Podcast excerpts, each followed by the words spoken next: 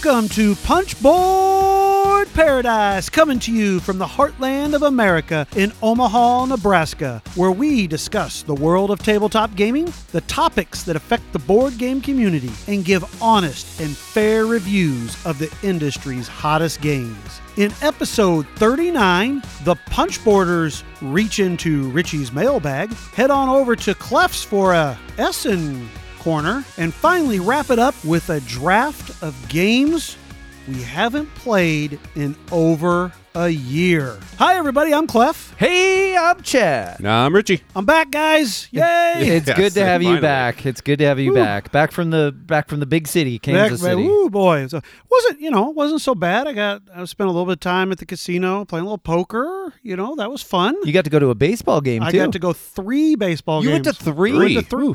Weren't you supposed to be training? Well, I was. This was in the evening time. no, you know? okay. He did not play. He could not play any board games. He told me he brought you brought one game to solo and you didn't even play that. I it was uh, Castles of Burgundy, the card game, and I set it all up, and I had the whole thing, and I like drew my first two cards, and I was like, "Yeah, no, this I can't this." I just put it away.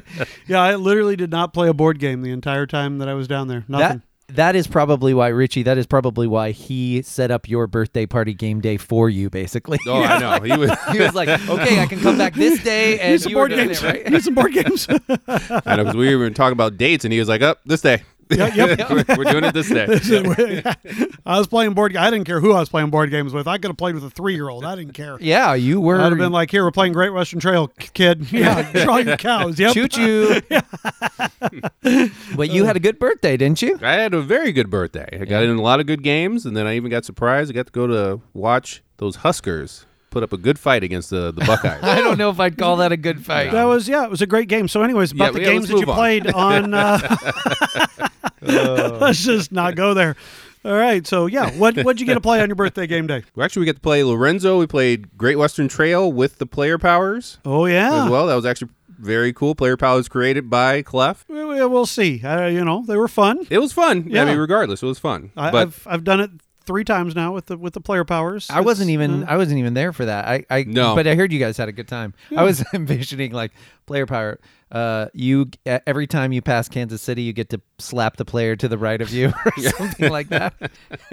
or no, was it actually a, u- a useful player power? Oh, they were, you know, they were, this was, uh, the funny thing is, is I, this was probably like three years ago. I think I was sitting at work and didn't want to work. So I just decided to create player powers. So long before the expansion, I mean, they're, Eh, you know, they're typical things that you would think of for Great Western, like, you know, like you get extra cattle to start your hand off with, or when you go to Kansas City, you might get like an extra plus one on your cattle and, and things like that. So, you know, they're, they're interesting. I, I mean, that's how most most designers start out. You know, I mean, I I. I remember listening to an interview from Alexander Pfister, and he he started out designing little tweaks and expansions to games that he loved. So Hmm. Maybe I'll have to email these to Alexander Pfister, and then he'll be like, "Who the heck is this guy?" Emailing? Yep. I'm telling you, it, it worked well. So well, good. I, yeah, I Well, wouldn't I'm be glad afraid you about enjoyed doing that. that. Uh, but the game I did want to talk about uh, that I got to play wasn't on my game day, but Oh. I did get to play with Jessica. Was Colors of Paris. From, oh, you brought it. It looked really pretty. I did bring it. You know, not that that matters, but it, It- looked pretty. Yeah. Well, I will be honest. I basically bought it just because it was pretty and it was from Super Meeple. okay. all I didn't know anything right. about it other than that. This So, Super Meeple. Do you know who the designer is on this one? it's designed by Nicholas D. Oliveira. I apologize. I know that's not right. Anyways, like aloe vera, like the stuff you Yeah, put like on the your stuff you put on your skin skin when when it- you're getting after a sunburn, Okay, yeah. okay, just yep, checking. I know exactly all about that. Well, so Super Meeple usually does pretty good productions. I assume that this was one of them. Absolutely. They did a beautiful job with this one. And in this, this is a worker placement game where, and the, the part that I really liked about it is that, so the main board where you place your workers at, there's two tiers. There's a lower tier and then a, a top tier. And on the lower tier, there are several spaces that are around uh, a bunch of different actions. There's probably about eight different actions in the game. And some of the spaces have one or two spaces where you can go for a single action. So it's possible that you can even send two of your workers to that space during a round. And then some of them just have one. And at the end of the round, the bottom turns. So then there are actions that will not be available next round. There are some that um, you can actually go on that upper tier. There are some spaces on there that allow you to uh, modify how many spaces you're going to push it. But that's the that was the kind of really cool part in this game. But what you're trying to do is that you're painters in a studio and you are trying to become some type of leader in the studio. Like I said, it's a worker placement game. On your turn, you're going to start the game with three workers. It's possible to get up to six. And the way that the game ends is either someone paints two paintings or there are five black cubes. And if those five black cubes get taken, game ends. On your turn, it's just standard worker placement. You're going to place it and you're trying to collect paint. So you have the, your primary colors that you're collecting and then you're going to be mixing these primary colors. But it actually takes a long time to do this because I mean, just going to the primary colors, you're going to get a number of colors equal to your tool brush or your paintbrush tool level essentially. So there are three tracks on your you have this little individual player board that has these different three tracks on there. And you can either kind of power up your tools so that when you go take an action, it's more powerful, or you can kind of just try to focus with your three workers at the start of the game and kind of just try to rush towards the end. Um, and I played this with Jessica, just a two player game, and it actually scaled pretty well because you just block off spaces on the board. And we both kind of did, you know, opposite uh, strategy. So I I try to push all my tools up because the way that you get more workers is by the time you get on each of the tool tracks, there's a little space in the middle that once you get the tool there, you can either take a worker or you can take six points. At first, we were like, why wouldn't you always just take the worker. Sure, we're kind of Right. bred to do that for a Exactly. worker placement game. Sure, And I would say that I mean you probably want to push to get one more worker, but the game is so fast that it makes sense. I hit all three of those bonus spots, but by the time I got my last worker, Jessica was ready to trigger the end of the game. The the very next round because you don't get that worker until the next round. She was able to trigger the end of the Oh, game interesting. in that next round, and she ended up winning by four points. Ah, So if I would have just taken that six points instead of the worker You'd that got I only got to use, I would have won. I like that. So yeah, it's it's definitely a solid game. Like I said, the the two tiered board is really cool, and the fact the fact that it spins, and you can do some kind of mean stuff on there. So like Jessica, oh, I didn't say this at the end of the round after you go, you you know Yeah. you usually go and get your workers. On this, you have to stand up one of your workers, and that worker is in place and ready to be triggered for the next round. So since you know the board's going to spin and the actions are going to change, you can try to set up to where an action that maybe is not available this round that you need will turn and be available. But obviously, like I said, there's a spot on the upper board where you can modify it. So you can either, if you go there, you can, at the end of the round, you get to decide if it moves zero, one, or two spaces. So like ah. Jessica really needed to paint one round and but I needed more time because I because like I said I was trying to push up all my tool tracks. So I went and took that space and I just pushed it twice so that it went past her and then went into the unavailable slot for that round and she could she just could not take that action for that round. And then her worker is still there. She still has to trigger that worker. Now you can lay down the worker and just not take the action if it's not going to be beneficial for you, but obviously you want to use your workers if you can. sure. So yeah, that's cool. It, it- it's a cool game. It's not super heavy. We did play. There are two uh, modules in there. One that gives you player powers. It just has all, a bunch of different painters, and each one gets a different player power. And then the other module is these. There are bonus cards that you can purchase and trigger that will give you different actions throughout the game. So Are they- overall, a solid game. Are they like historical painters? You know, the, the player powers just out of curiosity. They're Yeah. like so you got famous painters. yeah Van Gogh and Cool. other painters. That's fun. I like the Hold, flavor. hold there. on, Van Monet? Gogh and who Monet? else? Okay. Monet, Manet or Monet. Or yeah, yeah, either one. Moni Moni, what? Billy Idol song. All right. Okay. Well, Well, that sounds great. I'm I'm Yeah. interested. What what's that called again? Colors of Paris. So not just a pretty game, but uh, sounds interesting. Yeah. I, I I really like that thought process of you being able to set up the next round to try to take a certain yes. action. That yeah, I really like the uh, the worker board is really the cool part in it. Yeah, sure. that sounds really interesting. Okay. So, all right. Well, Chad, let's talk about the big game that me and you got to play the other day. That was, Yeah. whew, boy, didn't, didn't take us too long. No, it wasn't. It didn't feel like it took us a long time anyway. But uh, last weekend we got together and we played 1830 by the great Ooh, Francis nice. Tresham. Yeah. Wow. I was gonna buy this game until Clef texted me and said, "Hey, did you buy that yet?" I said, "No, not yet." He's like, "Well, I did, so don't." I was bored in Kansas City. I didn't have anything else to do. So I had to I- buy games. I clued him into the board game night uh, video. I think Yeah. it's called board Uh, game- game night. game night. Game Game night, night. yeah. Yeah, on Board Game Geek, and uh, with Toby teaching and Ambi from Board Game Bliss. Uh, she she's a great ambassador for the 18xx Yeah. genre, and so he he watched it. And a- actually, I mean. Toby went through it pretty quickly and kind of said, "We're going to start, and you guys will pick it up as we go." And that was a nice way to teach it, and it felt like it flowed pretty well. And since we've already had 1846 under our belt and City of the Big Shoulders, a lot of those concepts were familiar. Yeah, a lot more than what they were initially. You know, like when we played 1846, I think it was still very, very unfamiliar about any of it. Where now, at least, there was some familiarity with with the basics of it.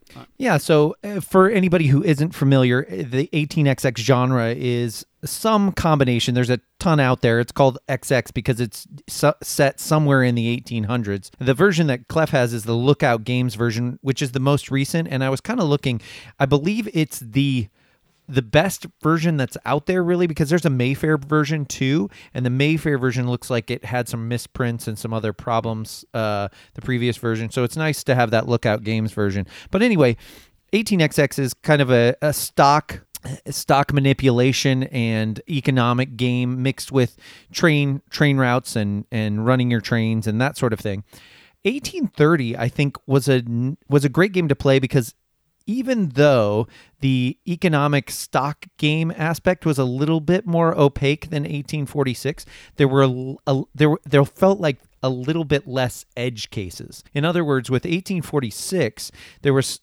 things where like you could pay out half dividends or you could withhold to your company when when a when your train routes ran and certain little things like that that were just a little bit different.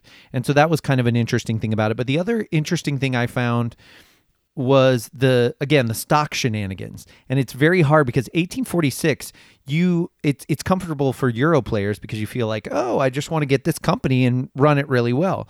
Whereas 1830 was fun because we it, it was hard to see what to do but you just want to grab some companies. You want to get that money from that company squeeze it like an orange get that get that money out transfer it maybe into another train company that you just bought. All the while you're trying to plan out who's buying other companies and making successful routes so that you can get a round off of them and hop in on their stocks as well so it's really about the stock optimization in in this game and it, and it's it's fun and it, it's cool to start to see how each one of these 18xx games messes with the formula a little bit Right. I don't know. Totally. It, this game, sure. I mean, eventually you were you certainly were trying to run routes and trying to make money, but that was like almost secondary. I mean, it was really about how could you manipulate the stock to do the best stuff for you. And I mean, th- I think there was one point where I like I dumped all my stock, like everything that I had except for like one president's share or something like that, just so then I could start up a new company. The other thing that was really interesting was in, say, like City of the Big Shoulders or even 1846,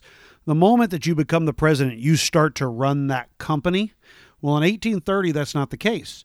You have to have 60% of the company To float it. to float it to, to even yeah to start to run it which was a more interesting thing. I didn't even get a company like running until like the third operating round. So like the first two operating rounds i just like i didn't do anything. You know it was like you just i was just waiting and i was making a little bit of money from my uh my private companies and so i was just trying to get up enough money so that i could finally then get to run that company and then i ran a terrible company after it was it was bad Yeah. it was but then corey stole it from me our friend corey that played with us and i was like here have this piece of crap i didn't want it well, that's what's great about the game, right? And so you got to be careful if you start buying too much in a company, somebody else can dump it, and then you've got that company. Hmm. And so you could have this cruddy company. And the train rush is, uh, of course, interesting as always too, because then you have to be able to. You're forced to buy a train when you can, and so you could be stuck with a company that can't do anything. All those trains are bought, and now you have to buy a train, and you have to figure out how you're going to do it, and you have to do it with your personal money. If you can't do it, you know you have to start selling off stock, which is not good, but the interesting thing, and I think one of the strategies we didn't quite do, because at the beginning you do auction off the private companies. That's the first thing you do, and so you're bidding on those, or you're deciding to take the top, the top most one for just the money that's on there. And what you really need to do in the game, I think, is there's a little index card that shows how much certain shares are if you float it at the different prices, just like in City of the Big Shoulders, where if you if you're opening at at a certain share amount, you have to look at and and look at that card and see okay six shares if i float this company at 67 because that's the lowest share price you can float it at at 67 a share six times that's how much money i got to keep so this is the this is as much as I can afford to spend on the auction of the privates. And if I keep those six, then I can go all in on floating my first. Right, which by you myself. could. But I mean, I ended up second in the game, and I didn't, like I said, I didn't start and float my a company until like the third round. So I don't hmm. know if it's a hundred percent that you have to do that. I mean, but if you want to start a company the first round, sure, then you have to do that. I, I think to get it going, it might be a good strategy because again, we were all new to it, but I think Yeah. it might be a good strategy just to get stuff going and, and have stuff to run. But but it, it, I mean, I it gave me a taste, and I definitely want to play more of it. yeah, I, like I said, route building, and and we put some pictures up, and we got quite a few people saying, uh, yeah, you're doing things wrong. So we've got a few things. uh, Some things were just a little bit not 100 percent positive with those tiles. Well, well one of the some bit- things is we played on the on the on the variant side of the board, which I didn't know. I was kind of like, well, that really doesn't matter to me because I don't know what the other side of the board is, anyways. But but we still made some mistakes or whatever. So I definitely, I would really like, and I said this to Chad. uh, Obviously, no one would want to do this, but I said it'd be nice to have somebody there that could just tell us. You know, answer our questions. You know, and it's like, Yeah, okay, yeah, kid, you know, is this, you know, or can you do this, you know, type of thing. Uh, but not necessarily have somebody there that you know knows how to that would just smoke us all and just crush us or something. You know, I I liked having five new people that knew nothing about really what they were doing. I mean, me and you were the most experienced, and let's be honest, we're not really experienced. You know, Well, I did go back and watch that video again, the whole thing, the Okay. whole play, which is, you know, Uh-huh. three hours and something. And it was actually really interesting because one of the things you don't realize is you need to see, and Corey kind of messed me up, but there are certain tiles that are available and you can upgrade those tiles to green and yellow depending on how many trains are bought and where the train rush is at but you need to plan you need to know the tile manifest and how okay i'm going to upgrade here. I can't get into that city but if i get this next upgrade i will be able to get into Right, that city with right. this next upgrade. So you have to know that. And you have to also know that somebody's going to get that if i don't grab it and they will Right. have the only tile that can do this kind of a thing into the city and right? And where I got, you know, I went into Chicago thinking I was just going to loop right out of Chicago, and then all of a sudden everybody pointed out to me, nope, Chicago is basically kind of a dead end. You know, you can't go any further. And then I was like kind of stuck of, well, I don't have any way to make this go better at that moment, and I figured out some other ways. But uh, so there, yeah, it was. I mean, we talked a lot about this already, so we probably should move on. But definitely, I would like to play it again, and definitely, Richie, I think you need to get Yeah, into I- play of this. I Yeah. watched the playthrough, and that's what kind of hooked me on it. So Richie- it definitely looked like some something up my alley. Richie, you would like the the stock shenanigans part of 1830, I yeah, think, yeah. and just kind of messing back and forth. So Oh, yeah, yeah. we got to get this. We got to get another play, and I think you would enjoy it. Definitely. But- just real quick. So if you came in second, I'm guessing Joe. Did Joe come in first? Joe came in first. uh, yeah, by a long margin. yeah, he he He wasn't even close. Yeah. Uh, like, like the four of us were really, really close between second and fifth. Well, no. Well, Corey went bankrupt, so he, he, he came in dead last. Uh, but uh, That is, by the way, what what ends 1830 is is either one person goes bankrupt or you, or you break the bank. So But I think he was good four or five hundred dollars higher than than the rest of us. So, Yeah. Uh, but yeah. Anyways, uh, great game. Well, speaking of mean games, I posted a picture, so I want to talk about this game real quick because uh, I know at least one of our listeners wants to hear about it. But I did play with with uh, some of our friends and local listeners the other night. I played Firenze by Andrea Steding, who is you know a designer of one of our one a couple of our favorite games, Hansa Teutonica being one of them. Uh-huh. Uh Hold on, hold on. You mean the game that was too mean when Too we mean? first played? Yeah, it was. It was too mean for Chad when we first played it with the three of us, and uh, was never going to play it again.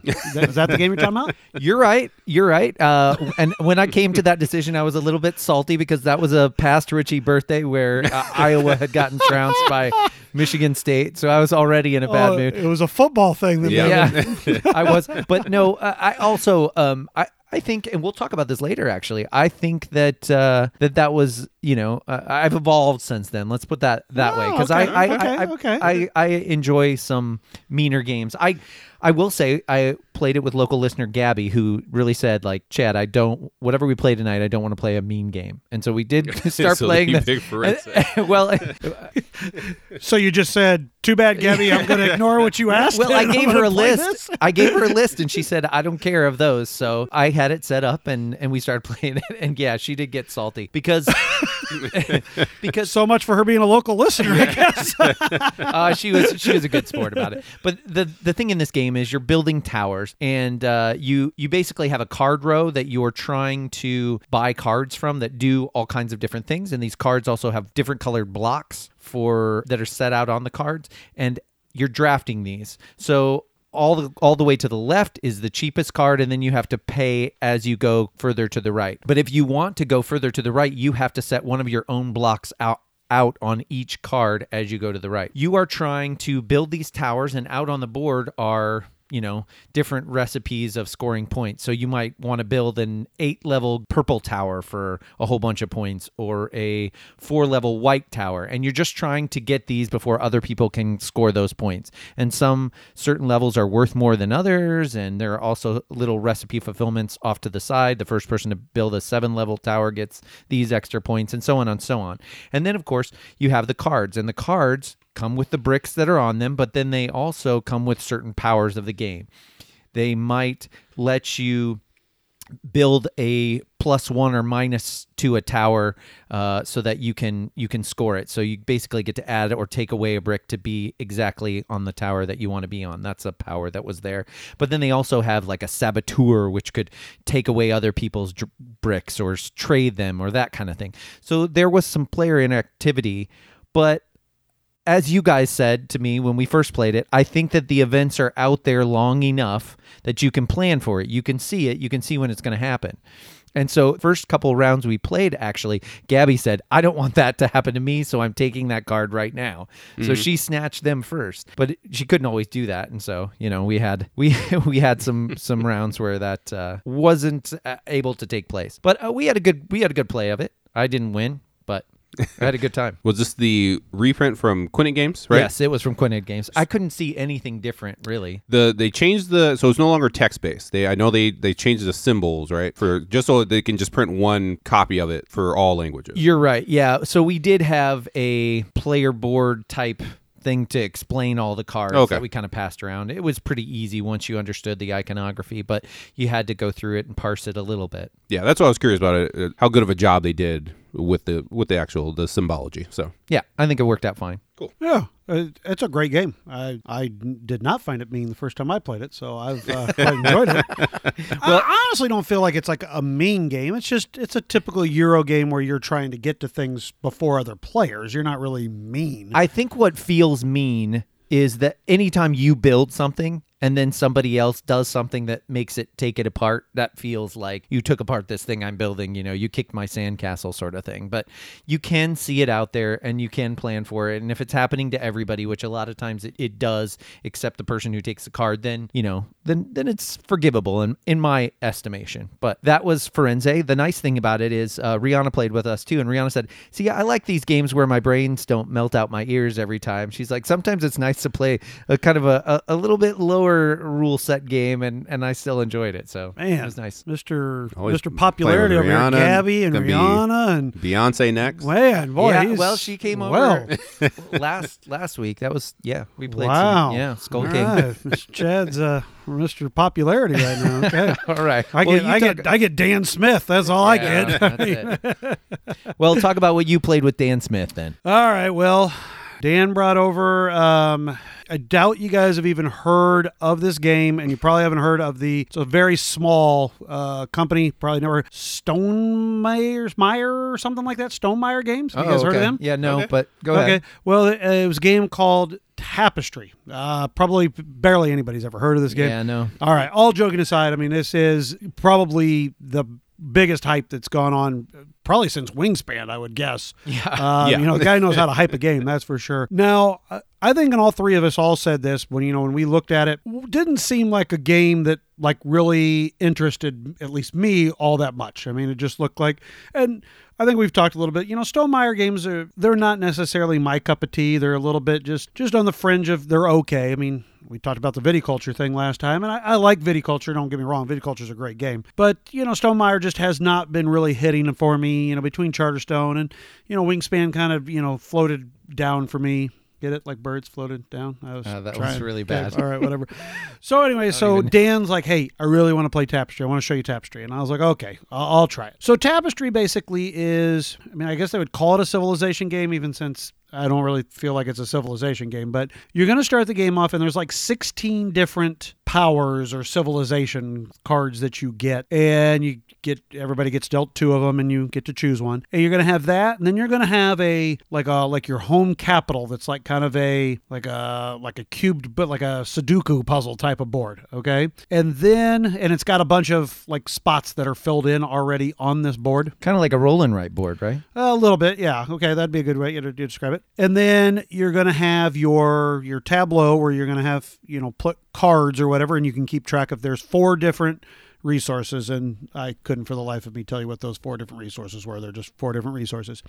And then out of the board, it had four different tracks, kind of like a Mombasa, you know. So they're you know where you're moving up these tracks. So basically, on your turn, here are your two choices. All right, you ready? Move up a track, you pay some resources, move up a track, or you go in. Basically, you say I'm going to collect income, and you go into the next era. And when you go to the next era, that's a way for you to score some points depending on what you've built. And you know you kind of you can play what's called a tapestry card, which is just something else that will give you a little bit of an ability or something, or maybe a way to score victory points. And that's it. I mean, that's that's this game. I mean, you literally all you're doing is paying resources to move up a track. And we were, and, and like I said, Dan brought this over. He was super excited about it, and you know, I, I love Dan, so I was like, sure, you know, I'm going to try this game, even since I, I'm, but you know, sometimes I'm wrong. And we were also playing with um with Joe, and we were playing uh, Joe uh, Foystead, and we were playing with Joe and Brent, and whew, none of the three of us liked it at all. So, I mean, obviously, he, and he wants to have simple rules for this, but there's a decision tree, right? So you can move up one of the tracks, and and and that's where people, because I've heard about people even APing with this because there's so many different possibilities to look at what can get you what to move you, where to move you, you know, that that kind of thing. I, I guess, but I mean, there's just, but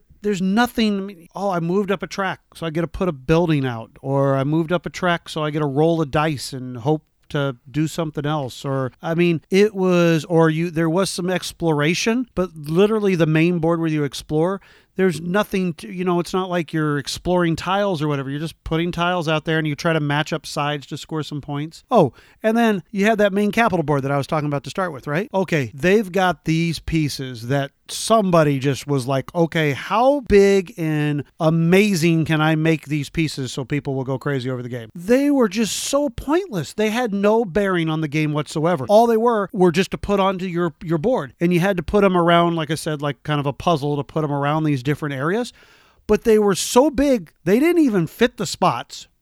And then they were so big that you when you looked out at my board i couldn't even tell what was covered up and what wasn't. I like to have to keep look, looking over it and like moving buildings so i could see them. And i kept and all three of us were like this would be better if they were just little cardboard chits so that you could actually see what you were doing if that is. But but then there was nothing to it. If you like made a row you got an extra resource or something. It hmm. was like it was just like so simplistic. I mean i just i i was so bored. And i mean this is not something like oh you were bored and you were bad at it or something i won the game by like 40 or 50 points. I mean it wasn't even remotely close. I just was so bored in the game i thought i didn't have any meaningful decisions. There was nothing exciting about the game. I don't know. I mean i'd i'd, I'd rather play lords of waterdeep has better and more interesting decisions as a gateway game than that did. So I've heard that you know I, I've heard this because supposedly uh, the buildings and stuff they inspired him to do the game. He had seen these buildings crafted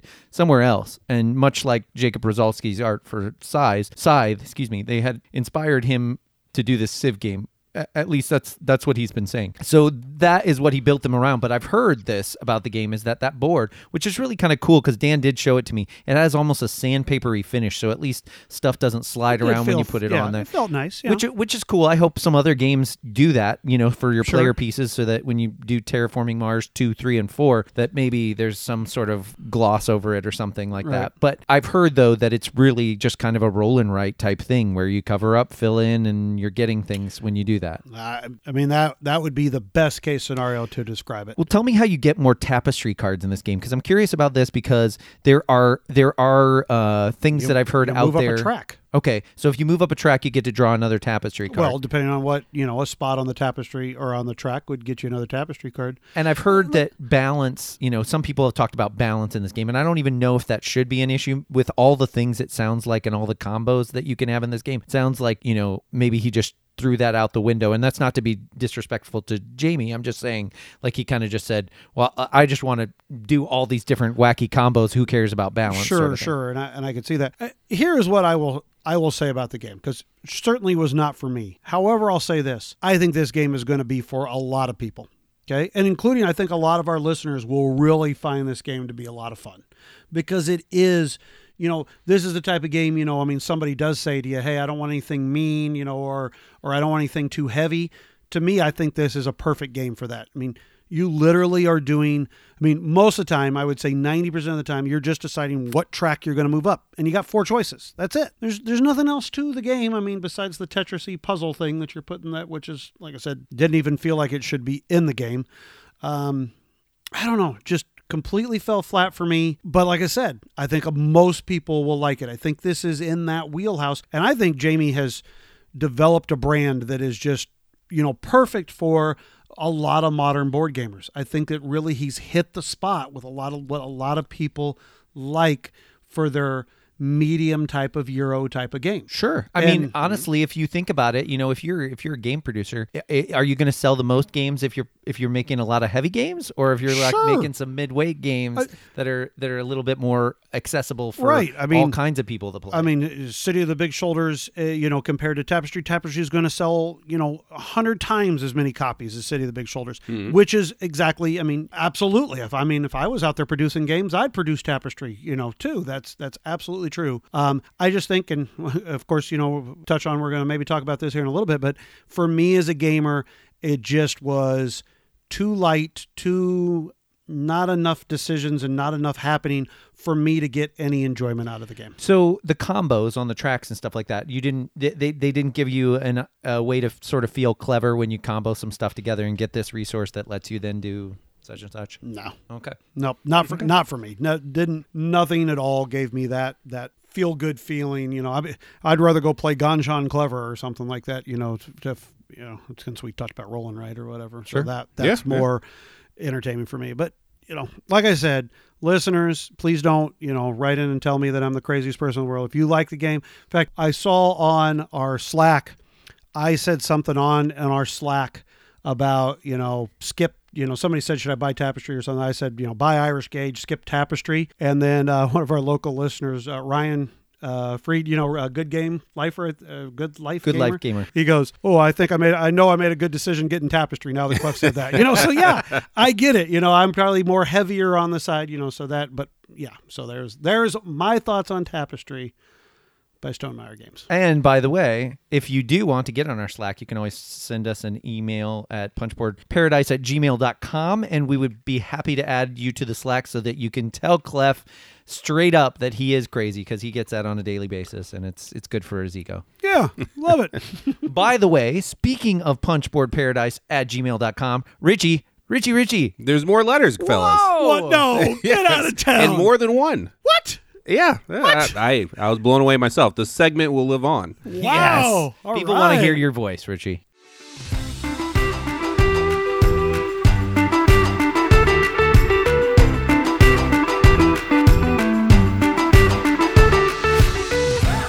All right, so we got an email from Scott, and he said a lot of nice things about the podcast and us. Well, maybe not Clef, but anyways, What? just kidding, just kidding, just kidding. so Scott's question was, I was wondering which was the game that each of you played that got you wanting to get into heavier games. For Scott, it was Agricola. And after his first play, he wanted uh, more games that had interesting decisions and uh, more that were more punishing than the other games that he had been playing. How about you, Chad? Which which what game got you into heavier games? if if we're gonna if if if we're giving that and i don't know what the weight is on agricola and uh, obviously that's always subjective too when you talk about heaviness of games but I, I i will i will name two. First of all pretty early on i played agricola. I mean that was one of the first ones and the reason i got that out was because you heard about it a lot. It was near the top of the bgg list and that's when you first get into the hobby. That's some somewhere you go looking for those kinds of things. And also my my wife you know in her fantasy world she would be a farmer. And so i knew that this was a game to purchase to, to play with her. And so that was one of the first ones i played. And actually it was so tight at first i wasn't sure that i liked it. I did love the way that it did worker placement and that you know certain spots were just grueling to try to get to. But uh as time has gone on, I appreciate that game more and more, I have to say. I really love what Uwe Rosenberg did and the and the the different card decks because I have a few of those too. And they can just really change up the game. And the way I love card games, that's kind of what Agricola does for you because you get this handful of cards and you have to go, okay, what am I going to do with these at the very beginning? And you're it's one of those I don't know how to make the analogy, but your eyes are always bigger than your stomach sort of things where you plan out to use almost your whole hand of cards and you never can do that, but it's it's a great game. That's one of the big ones. The other one, and and it doesn't feel that heavy, but uh, the Gallerist by Vital Lacerda was another one that I played pretty early on, and didn't have a copy right away. But uh, Bryce, our friend Bryce, taught it to me, and I really, really enjoyed what that did and how he integrated theme with his mechanisms. So those are the the ones that really turned me on. Uh, and just, I was just curious. Uh, the last time you played Agricola was Stephanie uh, a couple of weeks ago, or Come on, Jad. Chad. Ago. It's Uh, been a few months, Oh, whoa, whoa! We still A haven't few months. That done. I put an insert in that game. It's coming out really easy and quick. Richie, you don't need to worry. It's going to happen. Whoa, coming out really easy and quick. That's, I'm a little worried. I'm not gonna lie. you I'm a- should be. I'm I'm, a little worried, feeling Cliff. Confident as all could be. So those were the games that I think really did it for me. But Clef, what about you? What what what really spurred your interest in heavier games, or what made you think about that? Well, and I, I think I'll, I'll go with a couple. So I, I think the first one I'm going to talk about that really kind of got me into more of a Euro-y type of game that, uh, you know, boy, when we first got this game, my wife and I played it all the time, was Le Havre. And that game really made me realize how fun it was to have all these really interesting decisions and oh am i going to do this or am i going to do that? And and you know building up that euro engine. So i think le havre definitely was kind of that game that really brought me into this world. But i think if i was really and you know it's going to be sound funny but i think the game that really made me come into a heavier time or place i'm going to be quite honest with you is brass I mean, when we played brass for the first time, this was now almost, I, mean, I don't know, a year and a half ago now. I think I really realized that's the type of game that, and I, and I think that's kind of made me change as a gamer into like a next level of, I don't even want to call it heaviness, but just where there's a new level of where I want to play of a board game than maybe it was even a couple of years ago. So I, I don't know, you know, like, but into first, you know, I'll, I'll say Le Havre, but you know, I, thought brass really did change what I liked in board games. Okay, okay. Um, I would probably say mine's Caverna, so I'm gonna guess that. I mean, Rosenberg is a Rosenberg is a gateway drug. Yeah, I like that. I like that. um, definitely that was the the first like. I mean, it's literally a heavy game, but that's heavier game that I I bought just outright without. I mean, I didn't even read the rules, and it was a horrible teach. Uh, that's why Jessica won't play it with me anymore. And then also the Gallerist was also uh, another game I was thinking of. That was one where I looked at it and I was like, nah, I'm, I'm just not going to buy it. Uh, but a buddy of mine bought it. He backed the Kickstarter and he set it up on the table and taught it, and was kind of hooked from there. I want you to know, by the way, that now that you brought that up, I was listening to the Dice Tower podcast not too long ago, and they had one on seven-player games. Now, Tom didn't Tom didn't pick it, but he did give it an honorable mention. He picked Caverna, so no, he Like, really did. it's enjoyable, but it is way too long. It's just way too long. There's I mean, no you way. are looking at an No hour per player. No way, not happening. Easily. never do that. Nope. Well, I I think that's pretty cool though that Rosenberg was sort of all of our entry into that heavier space, and I, I, I think that speaks highly to to his influence in the hobby, and you know he's definitely he he does a lot of balancing I think with his games too, which which speaks speaks to that. I I, I know for Agricola he play tested the bejesus out of that. I don't know. I mean, Right, right. So Well, and he keeps playing like at every player count, right? Until he until it just doesn't work anymore. I, I that's what I've heard. Yeah. Yeah. Yeah. So, I mean, kind of in this is, you know, kind of going to expand on Scott's question. I mean, Chad, how do you feel like you've changed as a, you know, or I don't necessarily change, but growing as a gamer? I mean, from whatever point you feel like, you know, I mean, obviously, back in the day when you used to, you know, play games like Monopoly and, and yachts, you know, gosh, my bad, uh, games like Monopoly and Clue, uh, you know, how have you changed as a gamer? Well, I would say that over the past few years, and this won't come as any surprise, I think I've gotten to, I think I've, I've gotten to enjoy more interactive games. So I, I really was sort of a Euro gamer. Let's let's do multiplayer solitaire. Let me play in my own sandbox and stuff like that. And as I've played more, I've come to appreciate uh, the interactivity in games and how that makes a decision space or a game grow that much more based on the players that you're playing with and not just the system of the game. And so I really, I really have treasured that a little bit more. And, and the games that I have played have come to reflect that. In fact, I, I would play more uh, dudes on a map game now. I would play more I'm interested in playing more war games actually because of the card system I'm interested in. So those kinds of things that were sort of off the table. And I think really when I was much younger, I had a bad experience with Risk, a couple bad experiences with Risk. and so I think that really colored my my feelings about that type of, of game. So I would say that's one thing. The other thing I'll, I'll say really quick, and, and this is something I always I always kind of enjoy and admire uh, about Richie's taste. I think that uh, he seems to not necessarily care whether a game is heavy or light, but more whether it fulfills what it's trying to do. And he appreciates, it seems like he appreciates a game where the mechanics or the mechanisms are streamlined and easy to teach, and you still have a great decision space. I think that's part of his love for. Uh, uh, I think that's part of his love for Kiesling. Actually, he likes all those Kiesling games, and one thing that Kiesling does very well is it's pretty easy to get out of the box and play and teach around the table and then you're still making really pretty interesting decisions. And i think early on i don't know if there was something in me that wanted to earn my gamer cred that once i got into heavier games i was like oh yeah give it all put it all in the box let's do all of it. And with lacerda you know there is certainly some of that but i i'm coming to appreciate those games that are have an economy of decision space and and rule set. So I really have started to appreciate that more. Okay. So, Richie, I mean, same question for you. I mean, how do you feel like you've grown as a gamer? I mean, I've definitely gone towards the deeper end now, and that, I can't disagree. I think after we reviewed Brass, that that has kind of spurred pushing us forward. Because I mean, I definitely grew up playing card games, mainly trick taking games, euchre. Um, I mean, I even played Monopoly a lot when I was a kid because I, li- I like watching people go bankrupt. I like trying to screw people in deals. yeah. What about Yahtzee? Did you play a little? Oh, I love the Yahtzee. Yeah, it's a great Yeah. game, isn't it? Yeah. just yelling out Yahtzee. You ever do that, Chad? Chad, Chad, did you ever? did you ever roll a Yahtzee?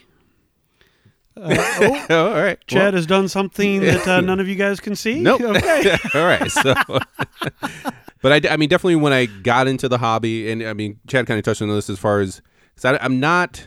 I think I've I, I, I think I've become less tolerant on clunkiness in games. I, I definitely have. I, I I think earlier on, I you know whatever put something on the table, I'll play it. Uh huh. But I get worried when I see some games that, and it's usually games that Chad is interested in. I won't, I won't lie. I get a little worried. He he has hit some home runs, so I, I can't, you know, I, I'll sit down at Sure. the table. Sure.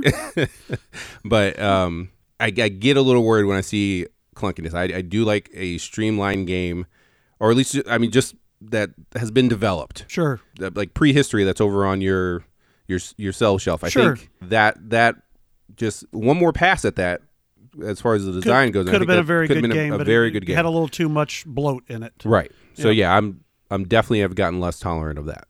um, Okay. and starting to tip towards the heavy side. So, what about you, Cliff? Well, I, you know, I definitely think that my world when I first started was a lot of playing with just uh, my wife, and then maybe occasionally with a with a couple friend of ours. Uh, we used to play, you know, at the Gates Loyang, you know, and we played some some decent games. But I used to also play a lot of, you know, some like weird off the wall type of things or lighter games. Used to play, you know, back in the day, I used to play a lot of Dominion or I played, um, oh, what's the game where you just draw a card and you got to stick the stuff, uh, Kingdom Builder. Used to play that a lot. And I think as I have moved in as, you know, further as a gamer, those type of games just do not interest me anymore. There just is no, if, if I don't feel like if, you know, that there's some decisions that I'm going to have to make in the game that are like tough decisions, then the game just is not very interesting to me. So I think I've just grown out of wanting to play those. I don't know. Or Small World. There's another great example where you know I used to play Small World all the time, and you know you wouldn't. I mean, you couldn't beg me to play Small World now. I mean, I would just have no desire whatsoever to play it. Which Uh, is not a bad so- game, but it's just where you're sure, yeah, a- absolutely. You know, so that's I just have moved up, and then you know, as I kind of alluded to a little bit earlier, I think when I this past couple years now, I've continued to just like, okay, I'm I'm you know, I dipped my toe in there, and then you know, brass made me just want to almost put my whole you know body in there, and just like find these heavy games that just are really you know as, as chad kind of said like auction games are so good to me because there's so much interaction in them and the games where you know you don't want to do something that then could help somebody else out uh, you know you, you you know you have that interaction type of thing. So that's where i've really really enjoyed those type of games. Uh, so yeah so that's that's kind of where i feel like is there games that you guys feel like that you would have played back in the day that no longer would you play again? I mean, there'd be no way that one could get to the table. I'd like to say Munchkin, but my son still loves that game, and so I will still play Munchkin. He, it, we have like a monthly limit. I think he gets like one, once a month because it just and, and luckily it's not just me that has to say no. Like my wife is like, nope, not not this time. but I I did buy it initially, like the first time I I played it. You know, I, I Yeah. thought, oh, that's fun, and we can get this played and whatever, and. But uh, that's not my favorite game to play. But I will still play it if he wants to. Sure. Okay. I don't think there's any games that I wouldn't play, but there, there are definitely times where, like, because Jessica has not necessarily gone along the the heaviness route with me. Right. You know, and like medium weight is pretty much where she, as far as she really wants to go. And I, I would probably say like my sweet spot is like medium heavy, is what you know most people would consider. I mean, Yeah. maybe with I don't know Madeira being like the That's pretty Top. heavy, yeah. Yeah, that's a like pretty that's heavy game in my top. opinion. Right. Sure. So yeah, I- so it's not necessarily that there's not a game that I wouldn't want to play, but there are, there have been nights where like I'll suggest a game, she'll she'll suggest a game, and then I'll be like, well, let's just do because neither Do one of us. else. yeah, let's just go do something else. like and and I'm not like trying to be mean or anything. And it's just like you don't want to play the game that I want to play. I don't really want to play the game that you want to play. So let's go do something that we both actually want to go do. Yeah. So and I, I'm more, I'm definitely more willing to do that than you know then play that game in that time. But I, you know, I'll definitely meet her, you know, on her end. Right. I, I I'm very similar now in the fact. I mean, my wife and I don't play games nearly as much together as we used to, and and part of that is, I mean, obviously, I want to play the newest games. Just that's who I am, and also for the podcast, you know, usually I have to be playing the newest games, and she'll be like, "Hey, let's play." You know the same old, you know, oh my goods or river riverboat, not riverboat. Uh, what's the other game? Or Port Royal. You know these games that I'm like, okay, well, I've played those games now hundreds of times. And I'm not saying that they're bad games, but it's like, I don't know if I want to even take the time investment to say, okay, let's go play those games when I'm ready, you know, want to play something a little bit more, you know, a little bit more meat on the bones, I guess. You see, and for me, the other night I did play a game with Steph. We played Ticket to Ride because I knew that that was what she would say yes to, and Right. we just sat and played and talked. You know, talked about our day and stuff like that. Because that's initially why I why I got a board game in Sure. the very first place was to just not sit in front of the TV and do something with her. So uh, I, I there are still some games that I will play like that. That like I said, they're lighter, and I just think of them as a as a means to be with each other and interact. But I I definitely hear what you're saying and wh- where Yeah. you're coming from, and I think that's an interesting idea, Richie. That you're just kind of like, well, you know, we don't even have to play a game. Let's just do something we Right. enjoy. You know. So Now you know what game you should have played with Steph the other night, right? there, there wasn't Agricola. Nope, Agricola not was gonna not happen. happening. So, it doesn't matter. she did not want to go there that night. So so where do you see yourself going in the future? I mean, do you feel like where you're at right now? I mean, obviously it's hard to say because I mean, five years ago we wouldn't have necessarily said we'd be where we're at. But I mean, Richie, do you feel like you're at your peak of what you want, or do you feel like there's still more that you would like to grow as a gamer? I mean, I'm definitely, I still want to try a bunch of different things, like 18xx. I'm willing to try, but I also don't want to, like, all of a sudden just be like that's all I play is Right. 18x game, or all I play is heavy war games or something like that. Um, yeah. So I, I definitely want to keep trying stuff, keep expanding, you know, my experience, uh, you know, in the gaming world, but I still, I just don't want to get stuck in something. I guess. I like games, all different kinds of games, and that's why we have this podcast partly uh, as as well. So I don't think I'd ever get that way either to to play just one genre of game. I do say that I kind of have this fantasy of my in my head of you know in a couple of years from now hopefully being the person that you know facilitates around this area more 18xx games like maybe gets a group going or more and maybe there are those groups already here that I, I don't even know about so i'm not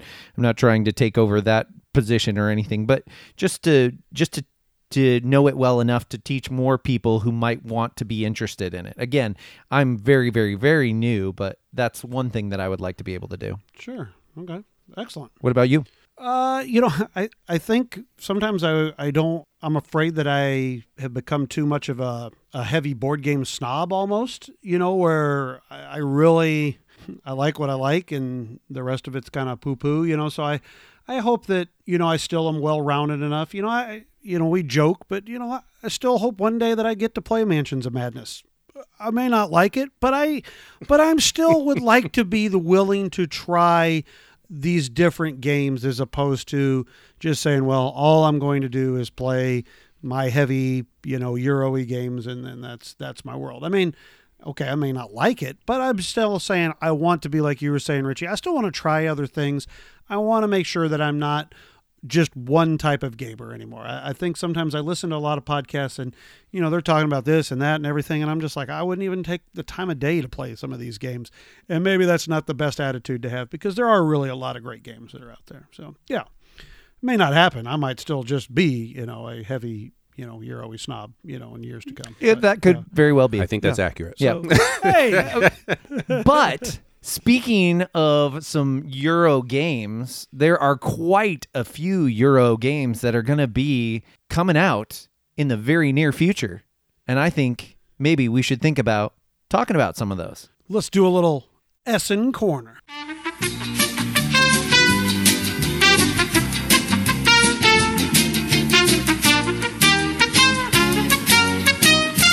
Okay, so the game that uh, I would really like to talk about for Essen uh, is a game we've all had a chance to play, which is called the Artemis Project. And this is going to be available at Essen. It's uh, from the publisher Grand Gamers Guild, and it's from Daryl Chow and Daniel Rocchi. Um, and the and the publisher, like I said, is, is Grand Gamers Guild, and uh, that's Mark Spector, who uh, was nice enough to get us a copy of that game so we could try it out. It's a dice placement game, has some Alien Frontiers, a little bit of Marco Polo, Voyages of Marco Polo in it, where you are placing your dice out, and you have different areas that you're going to be placing your dice. And when you place them out there, you might place in, say, getting uh, like an ore material or getting some uh, I think it was, solar power was the other um, the other item that was that you were getting. And then you know you've got some other like expedition cards. And then you've got these different colored um, people that are you know uh, you guys know me with theme but you know the different colors that you have where you try to get them to do they have different special abilities. So you're placing your dice out but what was really interesting about this game is is while you're placing your dice out there's only a certain number of resources or these you know the the beeples that you can get or these cards that you can get and if you place your dice there like and let's say you put a high number there somebody else comes in they might place a lower number there so they get less of the resource but they get to take the resource before you do so like you might be like oh i'm gonna go get six you know or, and all of a sudden it gets to you and there's only three ore left. So guess what? You only get three ore. Or it gets to you and you get nothing. Good old bupkis. So it was a really interesting puzzle of you know, do when do I, you know, do I try to put a big dice there to try to, you know, get something good, or is there going to be a chance that I'm not going to get anything? So it really was a kind of a neat little give and take type of game uh, for it. So I don't know, Chad, what was your thoughts on it? Well, yeah, that in a dice placement game, there's always a question of what is going to be how do I mitigate them, right? And so that's one way in this game that you can mitigate the dice. In other words, a higher number or excuse me, a lower number can be just as good as a higher number sometimes. And that's how that does it. So being to the left and having that lower number ensures that I'm going to get that resource, especially if I have a 6, you know, and you come in and you and Richie come in and take all the all the resources. And there's not it's not a situation where you can't get anything there's a little track i can't remember what they call the track but you can put the die on that then and you move up that track getting various resources or anything that has already you know been been to the left of that track that you've moved up. Right. So you right. get to kind of choose those resources. So it's not that you don't get anything, but you you have to plan and you have to plan and think that you might not get what you want if you put one of those higher dice there. The other thing that's cool is they have toolkits. That's one of the resources in the game that you can get. And those toolkits yeah. also allow you to mitigate die yeah. and add pips and stuff like yeah, that. Yeah, almost like a kind of a worker, yeah, type of thing in Castle Burgundy. So yeah. Yeah, overall, I would say the, the game flowed very well. I only got to play it at one and two. Um, I think maybe with more people, it might you know it might be a little bit more interesting out on the board. But um, overall, it was definitely a solid kind of midway. And like I said, you kind of get those the feels of like uh, Alien Frontiers, those different worker or dice placement games out there. So, did you get to play it at a higher player count? Oh yeah, absolutely. In fact, I got to play it at all player counts. Uh, I will agree with you. The lower player counts, it didn't feel like I had as much interaction, which that's the type of game it is. You know, I mean, right. you, you, are getting that interaction. So I liked it at the higher. However, five got to be a little a little too much. I think the sweet spot for me, at least, would be a three and four player. I think is where okay, yeah, I, I found it to be the best one. When I tried it at five, I think uh, with the group I played it with, it, it fell a little flat uh, just because um, it just just didn't quite work, and there's obviously a little bit too much turn time in between turns. So I think if if you're looking for a good three or four player game, I think this is definitely where it's going to hit the spot. This is also one of those games too that you want to be able to once you've played it a couple times, you want to be able to look around the table and see what dice everybody has so that you can kind of plan and see oh they're probably going to try to go after this and they have that die. So maybe I, by going here i'm going to block them out or i'll get there before them that kind of stuff. And, right. and it's a lot harder to do at five sure, than at three or four. So yeah. so that's that's another another yeah, thing just, in its favor yeah exactly. Production wise off the charts. I mean all those beautiful dice that are all very nice, not wooden. So Richie didn't have to worry about. Yep, it. I didn't, have, didn't have to worry about that. Nice dice, very very good production, beautiful art. I mean, I really really liked the look of this game. I mean, they did. Uh, you know, Mark and his team, they did an amazing job of producing this game. And if you do care about theme, it's kind of a cool theme in my opinion. You're you're trying to, you know, we basically mess things up, and so we're we're trying to colonize this uh, this moon uh, Jupiter's moon, Europa, basically. And so you're going under, you know, you're going under the Earth's crusts and all that kind of stuff. And I do like, and the, and some of the people I played it with too like the fact that you had those different workers that could do different things. Like you had the um, oh yeah the, the Marines who could who basically were kind of defending the the the sea life, you know, the colonies and stuff. Right, right. And the stewards that could um could basically do that negotiation thing. They were kind of like um uh, overseers or something. Yeah, yeah. So I, I, I really enjoyed that aspect of it too. Yeah, and and obviously, you know, me being themeless, I just called them the red, the the purple, and the blue, and the you know meeples. But no, I mean, it did have a very interesting you know theme. So that's you know for for all those out there that cared about the theme, I think this one's got a good one. So, so um, really honestly, I think this is if if you guys are interested in a nice dice worker placement game that's kind of a medium euro um, with some good decisions, I definitely I would suggest checking out the Artemis project. There's some nice interaction in it, and I yeah. think uh, if you're looking for for a worker placement game that has some interaction, this is this is a good game for that. Yeah. So, Chad, is there anything else that you're like? Oh, I would really love to get this game at Essen. I mean, is there anything like top on the list? Well, I'll just talk about a couple real quick. I mean, of course, there's on Mars, but if you listen to the podcast at all and you don't know about on Mars, I I don't think we can be friends. So, but but I will say uh, I'm I'm actually looking forward to Clank Legacy. Okay, because and I'll tell you why. It's not it's not the heaviest game, but this is a game. Clank is a game that my family loves to play, and so I think this is going to be the first legacy game that I'm gonna I'm gonna get to play with them because they really like to bring this game out.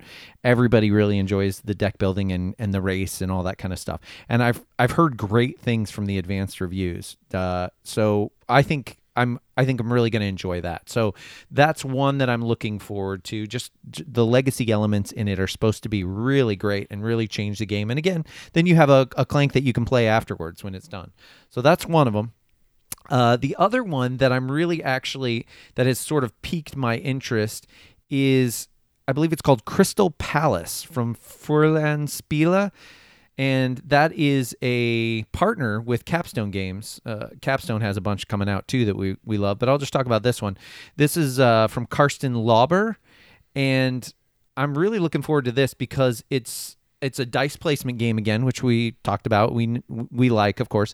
Now with this one though, you can have higher numbers. You can have you in fact you can pretty much have your die from what I understand. You can pretty much set your stats on your die at whatever you want. And the higher the number is better, but you have to be able to pay for those pips. So that's kind of an interesting economic way to balance that that stuff out, which I'm really looking forward to. And also the the the first World Fair in London is the theme for it. That's why it's called Crystal Palace. But I'm really I'm really excited about it. So and I've heard a lot of good buzz. Cool. Richie, is anything that you're like, oh boy, I would love to be at Essen and be able to grab a copy of this? I'm really trying not to look just because I'm trying to clear out my collection and not add too much more to it. I'm going to try to add more to it. Okay. what I really want to talk about is the Santa Maria exploration deck because one, that game just does not get enough love. Only me and Clef even talk I, about I it. I do not understand why people, more people don't I, like that. I have game. no It clue. every time we try to play with Chad, not he's like half it? asleep Blows my mind. during the game, so we don't. so if you haven't played Santa Maria, go out and play it, and then go buy this. Uh, it's actually a little mini expansion. It adds uh, six nationality cards, which kind of looks like those are kind of like the mamas and the papas in viticulture. So it gives Oh, you okay. new starting. Uh, everyone will get a card, and they'll have a different uh, starting resource and different things like that. And then it will also add achievement cards, which you'll draft at the beginning uh, of the game, and as you fulfill them throughout the game, you'll get different bonuses. So I think from the sounds of it, almost seems like player powers are almost or just differentiates you a little bit in this game. So I'm excited for that. I'm excited to get Santa Maria back to the table. I'm glad they're still supporting it, even though we're the only two people that talk about it. Yeah, well, they're they're crazy. So, all right, very nice. Um, you know, I'll I'll give my normal plug to one of the best game companies out there in Capstone. They've got you can just go to Capstone and get enough games from Essen to make you happy. I mean, between Bus, obviously Irish Gauge. You know, if you haven't had a chance to get that, definitely that's a very awesome game. And Richie, you just played Irish Gauge with Yeah, us. we too. played that at the birthday uh, game day. It was a Very Yeah, good game. we played it twice. Solid. Yeah, twice. Played it in a row. twice. Yep. Yeah, and definitely at five players was. I think it's a five, just a five player game. I, I would liked it at three, but once we played it at five, I was like, oh yeah, I I've went. never It's tried it at at four, four. too. Okay, I've Yeah. never tried it at it's good four. I would be willing to try it at four. Okay, but uh, Capstone uh, Maracaibo is coming out from Alexander Pfister. We've got Cooper Island coming out from uh, Odie. Ode. Ode? Ode. Uh, Andreas Odendahl is his full name. Exactly what Chad just said. Um, and then, I mean, really, probably the greatest sequel or you know extra to a game that's ever come out. Uh, Marco Polo 2. Wow, we took a lot of time in uh, coming up with that name, huh? But I, What should I, we call I think The, the subtitle is the Marco Poloing. the Marco Polo. Marco Polo 2, the Marco Poloing. But I don't really care because I love Marco Polo. So if it says Marco Polo 2, I'm going to be buying it. So yeah. I actually wish that maybe I I love to see an expansion that just says Polo, like dot, dot, you know. It went from the Voyages of Marco Polo, Marco Polo, Polo. oh boy! All right, so well, There's really Essen. Yeah, I mean there there are a ton. We could spend all day talking about, but this podcast is getting long. Check out that Essen list. There are a lot of great games this year, in my opinion, coming out. So we're we're looking forward to those. So you know something we haven't done in a while? A draft. A draft. Let's do it. Woo!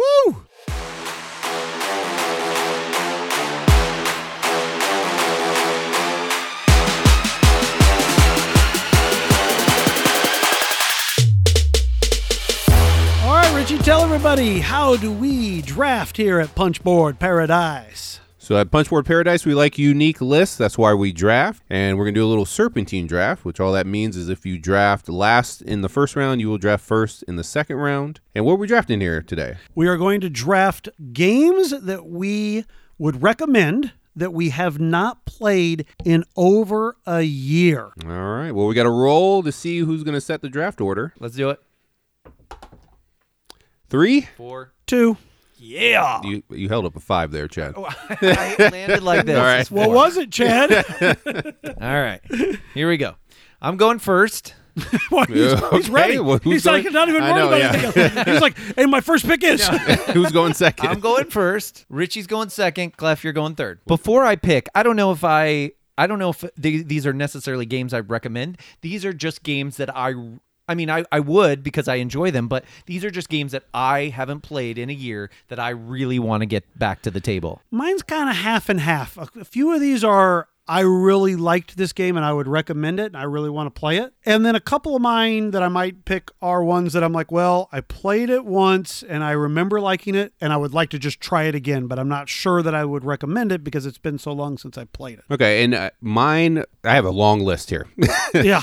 the podcast definitely does not help. Uh, Yeah, and no, no. I think with mine, it's more games one that I was surprised when I saw how long. I wrote down the dates of the last time I played it, how long it's been Okay. since I've played the game, and you know games that I at least played once or twice where it's like, well, that needs to get back to the table. So that's that's how I made my list. Okay. All right. Well, with number one, I'm going to go with a Splotter actually, and that is going to be Antiquity.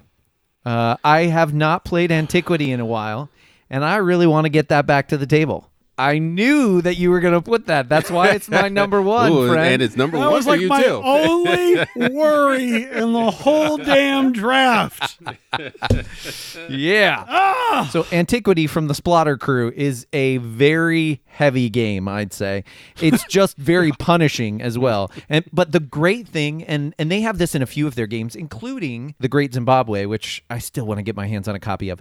But you get to pick your win condition. And so when you pick your win condition, whenever you do that, then you get a special power for the game and by gosh, you better be able to pull it off then cuz it gets pretty difficult. most punishing game I've ever played. I've, I've said it before. I have. It's the only game I think in my life I've ever just flat said I quit. I mean, I, I I- my entire board is graves. I got pollution everywhere. I don't want to live in this world. I'm just going to go kill myself. I'm done.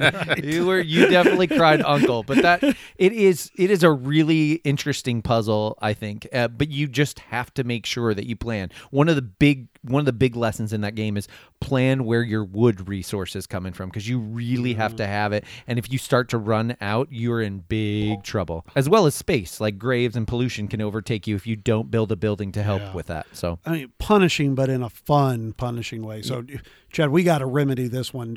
If it's both on of our lists and number one on both of our lists, we need to remedy this immediately because I'm ready to give it another shot. and I haven't right. played it yet. I'm so down. I don't I'm- I'm know willing to try I like don't- this I, I might hate it, No, but I'm willing to try it. punishing. I think I think Richie would. I mean, because you can be mean in that game too. You Because can, you can, yes, you yeah, can. sneak in on other people's area and start giving them pollution. I don't know if I want to play it with Richie. all right well before clef changes his mind richie why don't you give us your number one So mine, we actually talked about in this uh, episode. Uh, both me and Chad talked about this, and I have not played this since September 29th, 2017. It's my favorite Vital game, The Gallerist. You haven't played Wow. the gallery I since haven't. 2017? No. And one of the things, especially with this podcast, if you miss a game night, because I remember it wasn't that long ago I, that you played The Gallerist. Yeah, yeah. And once I see Clef has played The Gallerist and I wasn't there, it's like, well, I'm not going to see that to the table I know, in right? a long time. I know. That happens to me all the time. I see, oh, played with Dan Smith. I'm like, oh, crap. yep. I don't I don't have to worry about that. So, and it's not a game that I'm I have I've I think I played it once with I think the last time I played it was with Jessica and you know, I haven't played since 2017. So you know how that went.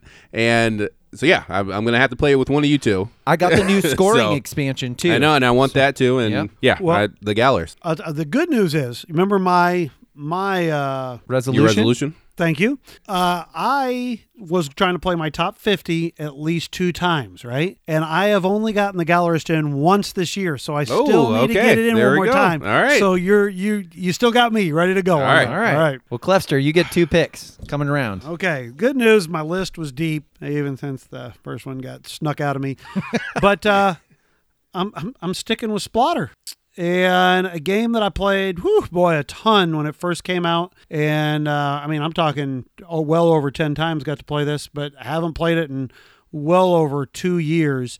And I've been kind of having a hankering to get it back to the table and, and kind of see what's going on. And obviously, a little catch up is, uh, you know, thinking might might intrigue me to see what they did with that expansion. But that's a food chain mandate. Uh, mandate? Mandate. You want, want a mandate with I the want food a chain? mandate. a- Food Chain Magnate uh, is definitely a game that I would really recommend, and I haven't played it in forever, and I'm, I would like to get it back to the table. A Clef. Yes. I am interested in playing. So anytime you want a mandate with food chain, I am in. Did you get the We have catch up? Such a sweet mandate. yeah. Did you get Yeah. the catch up expansion? Have I you talked yourself into yet. it yet? It's Whoa, tough whoa. because that that that expansion is almost is as much as I paid for the game right now. Well, yeah, but if you like the game, then you know the expansion's worth it. Come on, yeah, now, you Chad. guys are just enablers. Come on now, come on. Yeah. All right. All right. Uh, so that's number one. My number two, I'm going to go with as an, a what's your game that I have not played in over a year, which is Vasco da Gama. Okay. Oh, yeah, Yeah, we- this one doesn't get as much love. So and we Yeah. had scheduled that to play uh, w- before we went to the uh, Great Plains Festival. Yes. And but then we played Arkwright, and that took six hours. So we did not get to get so to my it. time was a little off. A little- yes, yeah, a little we, bit. we figured that out. Uh, yeah, this is and and it's a very interesting game in um, the fact that you have to pick these different numbers that you basically put out on the board to then, and those numbers are how you kind of do these action spaces as you go along. But there's like a a movement of a like a a spot that will then either charge you money or you'll get money. So it's kind of a little bit of a pressure luck like, oh, if I take an early number to go do an action, I might for sure get to do that action, but I'm going to have to pay more money to do that action. Where if I maybe take one that's a little bit of a higher number, I know for, for sure I'm not going to have to pay any money. So it's got a lot of neat Euro mechanisms. I mean, it's it's a really, really good game. I mean, I'm terrible at it. I have never won it. I went back and looked, and I mostly have played it with my friend Corey, and that's one of those games I just do not win. He's beat me every time in it, but I still really like it. And obviously, I got to get it back to the table, so I got a chance to win it. This this is one that definitely I'm going to try to get to the table here soon. So my number two pick is going to be Vasco da Gama. Great pick. What's your game? I haven't played that, so I'm down to play it. I've Cool. never played Yep, same here. All right, Richie, back to you. All right, I'm gonna see if you guys can guess this one. So I have not played this one since June 3rd, 2015. Wow. We tried to play it two origins ago, and so I mean, it still could have made this list even if we would have gotten it in. But the table was too small, and then we ended up playing Russian Railroads Clef's variant, Ah, where we okay, I scored 600 points. Do you? It was a fun game. What do you want? but do you know what the game was that we I- packed up before? yes. What's that, Clef? You do you not remember? I can't remember. I think I had little sleep at that Argent, point. the consortium. Oh, that is right, sir. And Good uh, news is if I'd gotten it wrong, we could have just edited it out. yeah, yeah, yeah. but I knew it. I knew it. yeah, so Argent, I, I, it's high up on my. I think it's in my top twenty-five, and I have not played it forever. top 25, you haven't played it in four years? I don't know if it's in your top 25 anymore there, buddy. We've tried. I mean, we uh, tried. Two table's years ago? He's been thwarted. He's been thwarted. I, I am down. I've never played. I got the expansion for this, and I've never played it. I don't. I have think. not played the Mask expansion. Yeah. I've played. I think the last time I played it, it was with Jessica, two-player game, and we played the Summer Break. Well, I can't remember what they called the bells, the Summer Break little variant that they Yeah, have in there. the bell tower That's good thing. for yeah, good for two players. So yeah, Argent. The last time I pulled it out, I put an insert in it, and uh, then it's it's been sitting on the shelf since then. And you sold it, didn't you? well, my it, it made it to the sell shelf. It's on the sell shelf. I, I like the game. I just, uh, I don't know. There's something about it that just that just didn't make it stay in my collection. I don't know how to say it. I, I don't know. It's a it's an interesting mix though. It really does some interesting things. First of all, the the it- it's really interactive. I mean, zapping people out of a Sure, space is really great, Yep. and there's just a lot in that game. Like level 99, I think that's what uh, level 99 games. I think that's what prevents that one from getting to, to the table. I mean, you put an insert in, so that helps. But man, there's just so much A stuff. lot of stuff. It's just a lot of stuff. There's a it- lot. there are meaningful decisions before you even set up the game. Oh, I right. mean, yeah, and you're the card. You got all these different cards and all these different treasures and all these different spells, and I mean, there is so much going on with the game. I don't necessarily would say it's a heavy game. I mean, most of the stuff is fairly simple on what it is, but there's so much going on. It just is a brain overload sometimes. I'm almost, you know, this game almost would say to me, this has a lot of bloat to it. Uh, you know, Oh, yeah, it definitely be does. Tough for you, you know, definitely where you're like, I'd like something a little more streamlined. This game, whoa, boy, they've just thrown the kitchen sink at this and continued. More stuff has kept coming into this game. Right. Yep. Level 99 likes to do that with their games, but I would still say that this is one of Trey Chambers, Mr. Trey Chambers' masterpiece. I, I I'd, I'd love to play this soon. So Yeah, it's definitely my favorite level 99 games. And Oh. like I said, it and plus the first rule book was not great. And uh, they redid it in this last uh, Kickstarter that they did the mask uh, one. Uh, but yeah, I, I need to get back to the table. So Argent, Yeah. You still got me ready to play. I All right, still all right. enjoy it enough that I would play it. Okay, I just that's didn't think hear. it was enjoyable enough for me to keep in my collection. Yeah. All makes right. sense. All right, Chad. Okay, my next one that I would like to play is Ora et Labora. We've only had one play of this really, and, Oh, and was I would a long time ago, I, I would like to to get this back to the table again. We played, I think, sometime last year when I first when I first got my copy, and there there are a lot of interesting decisions to be made there. I think, and I love the resource wheel and the way it's used in this Rosenberg game. So I definitely want to get Ora Labora back to the table. And I, Clef, I, I know he's not always your favorite designer, but Richie, I think it's from what I've read, it's a really good two-player game in that Okay. tit for tat. So if if Clef doesn't want to join me, I definitely would uh, would love to teach it to you sometime. Yeah, I would, I would definitely play it. So and it because it has that resource wheel like Glass Road, right? Yes. Yeah. Yeah. And uh, and the way that the buildings, the way that you got to put the buildings in your little uh, area of your, I don't know, town or kingdom is kind of interesting as well. So that is my number two, Ora Labora. For number three, it's been a couple of years since I played this. I don't even know if I if it was my copy that I played, but I got to get this back to the table. Dominant Species.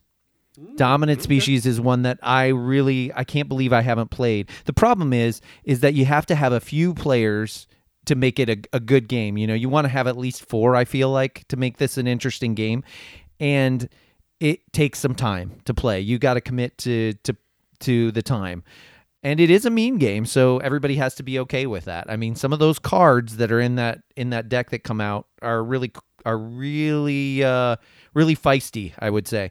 And the timing of it too, to know when to speciate and all that kind of stuff is is important in that game. And I I don't feel like I've I've played it enough to know that. But that that game by Chad Jensen and GMT is a game that I, I really want to get back. And and he has a game coming out. I think he does uh, called Dominant Species Marine. So that's kind of brought that back to my mind as well. So Dominant Species is definitely one I want to get back to the table. That's the game that when I first got into the hobby and I was just looking around at different games that were rated high, that was one that stood out to me. But I was scared off at the time by the length of the game. I definitely want to try it. You would like it, Richie. I, I I don't know uh, how you'd feel about the length, but the mechanisms of the game you would really enjoy. And it's up to you again. What are you All taking? right, my third one. This one I'm going to remedy here soon because I just traded 10 games and two expansions to get the English expansion for Pillars of the Earth. Uh, last time I played it was March 15th, 2018. So it- it's a game that I've always enjoyed. It's not great at two. That's why it doesn't hit the table uh, in our house that often. Uh, but like I said, I just traded a bunch of games away just to get the English copy of the expansion. I want to get that to the table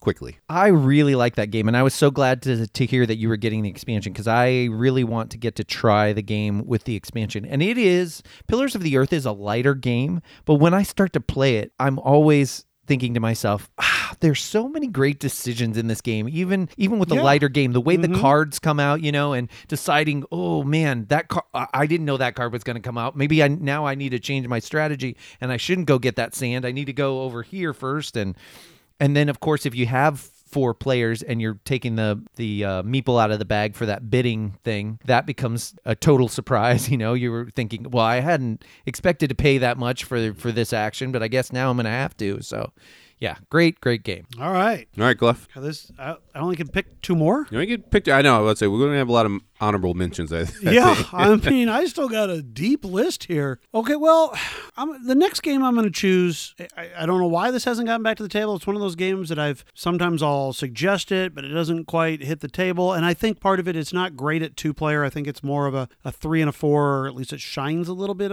at three or four. And well, I'm not even sure. Maybe you can't even play this two player. I can't remember now because it's been so long.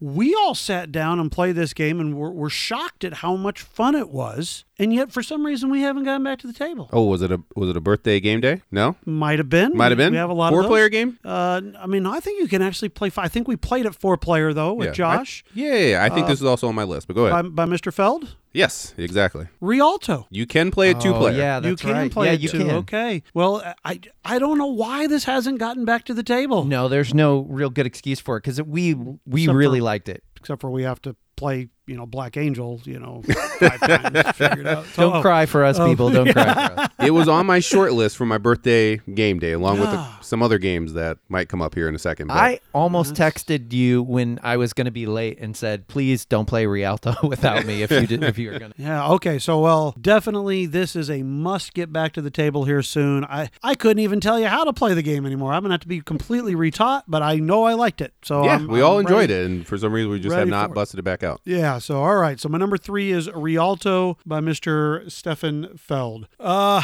boy, what do I take as my last one? I mean, that's a great game. That's a great game. There's just so many great games, and boy, just I'll give you three honorable mentions. Okay, after Oh. the end. Oh my god, I don't know if I can do three I, honorable mentions. I want five of them. Okay. well, okay, I'm going to go with this one and this is the funny story about this one and you'll right away you'll know what game this is going to be. When I first got this game, I was very excited about it. I played it a couple of times. I liked it. And then as time went on, I was like, eh, I don't really know if I like it.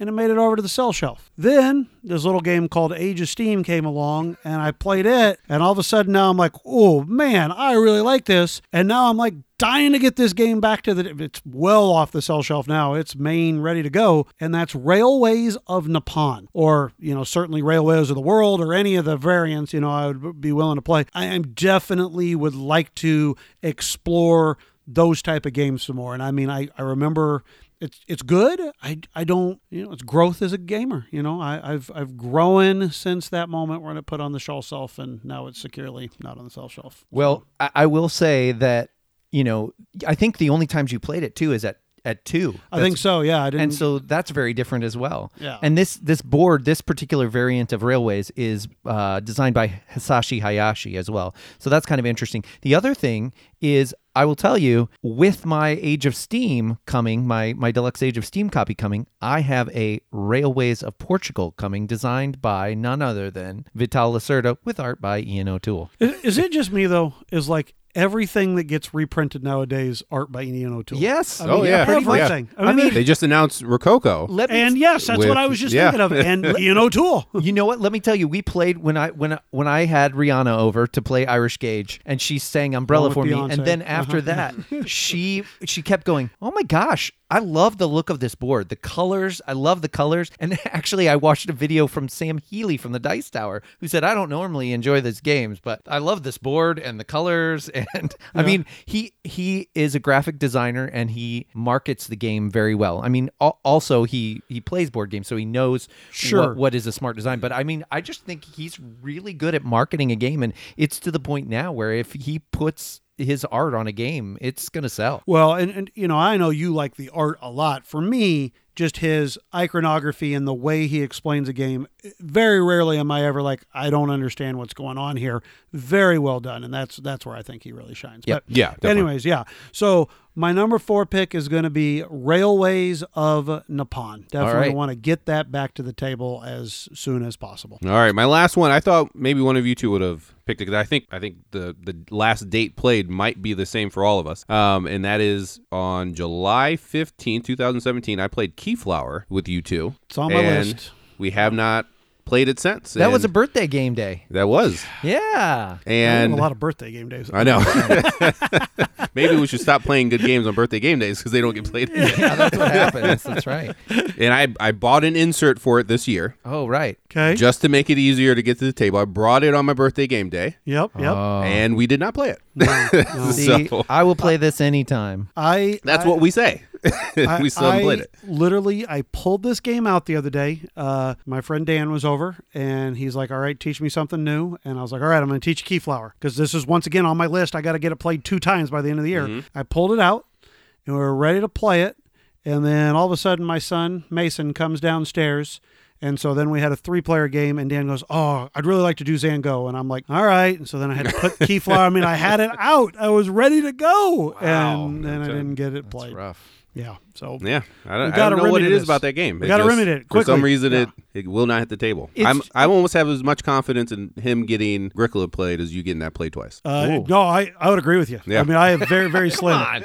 I mean, I think it's a better now? better shot than Chad getting Agricola No. play. Maybe, yeah, That's yeah, not yeah. true. Come on. One more play. also, I will say about Keyflower, the great thing about it is the is the blend of mechanisms. I mean, you got worker placement, you got tile placement, you got the auction bidding with the color meeples. Great, great stuff. All right, that was a great pick. Keyflower coming around the bend. My last pick. Here we go. I'm gonna say I, I've got a bunch that I want. Uh, I, I did have Railways of Nippon on my short list, but I, I, I can't pick that now. Obviously, I'm gonna go with a card game because I love them, and it's a it's a multi-use card game, and I just I haven't played it in quite a while, and I just got a copy oh last year I think for pretty pretty cheap with a, a bunch of the expansions in Innovation from Carl Chudyk. I Okay. really want to to get that back to the table. I I really liked my play of it, and I really like Carl Chudyk. I think that's one of his better games. Not my favorite, but uh, it, it's in that upper tier for me. Hmm, sounds like a night I'm at work. You guys can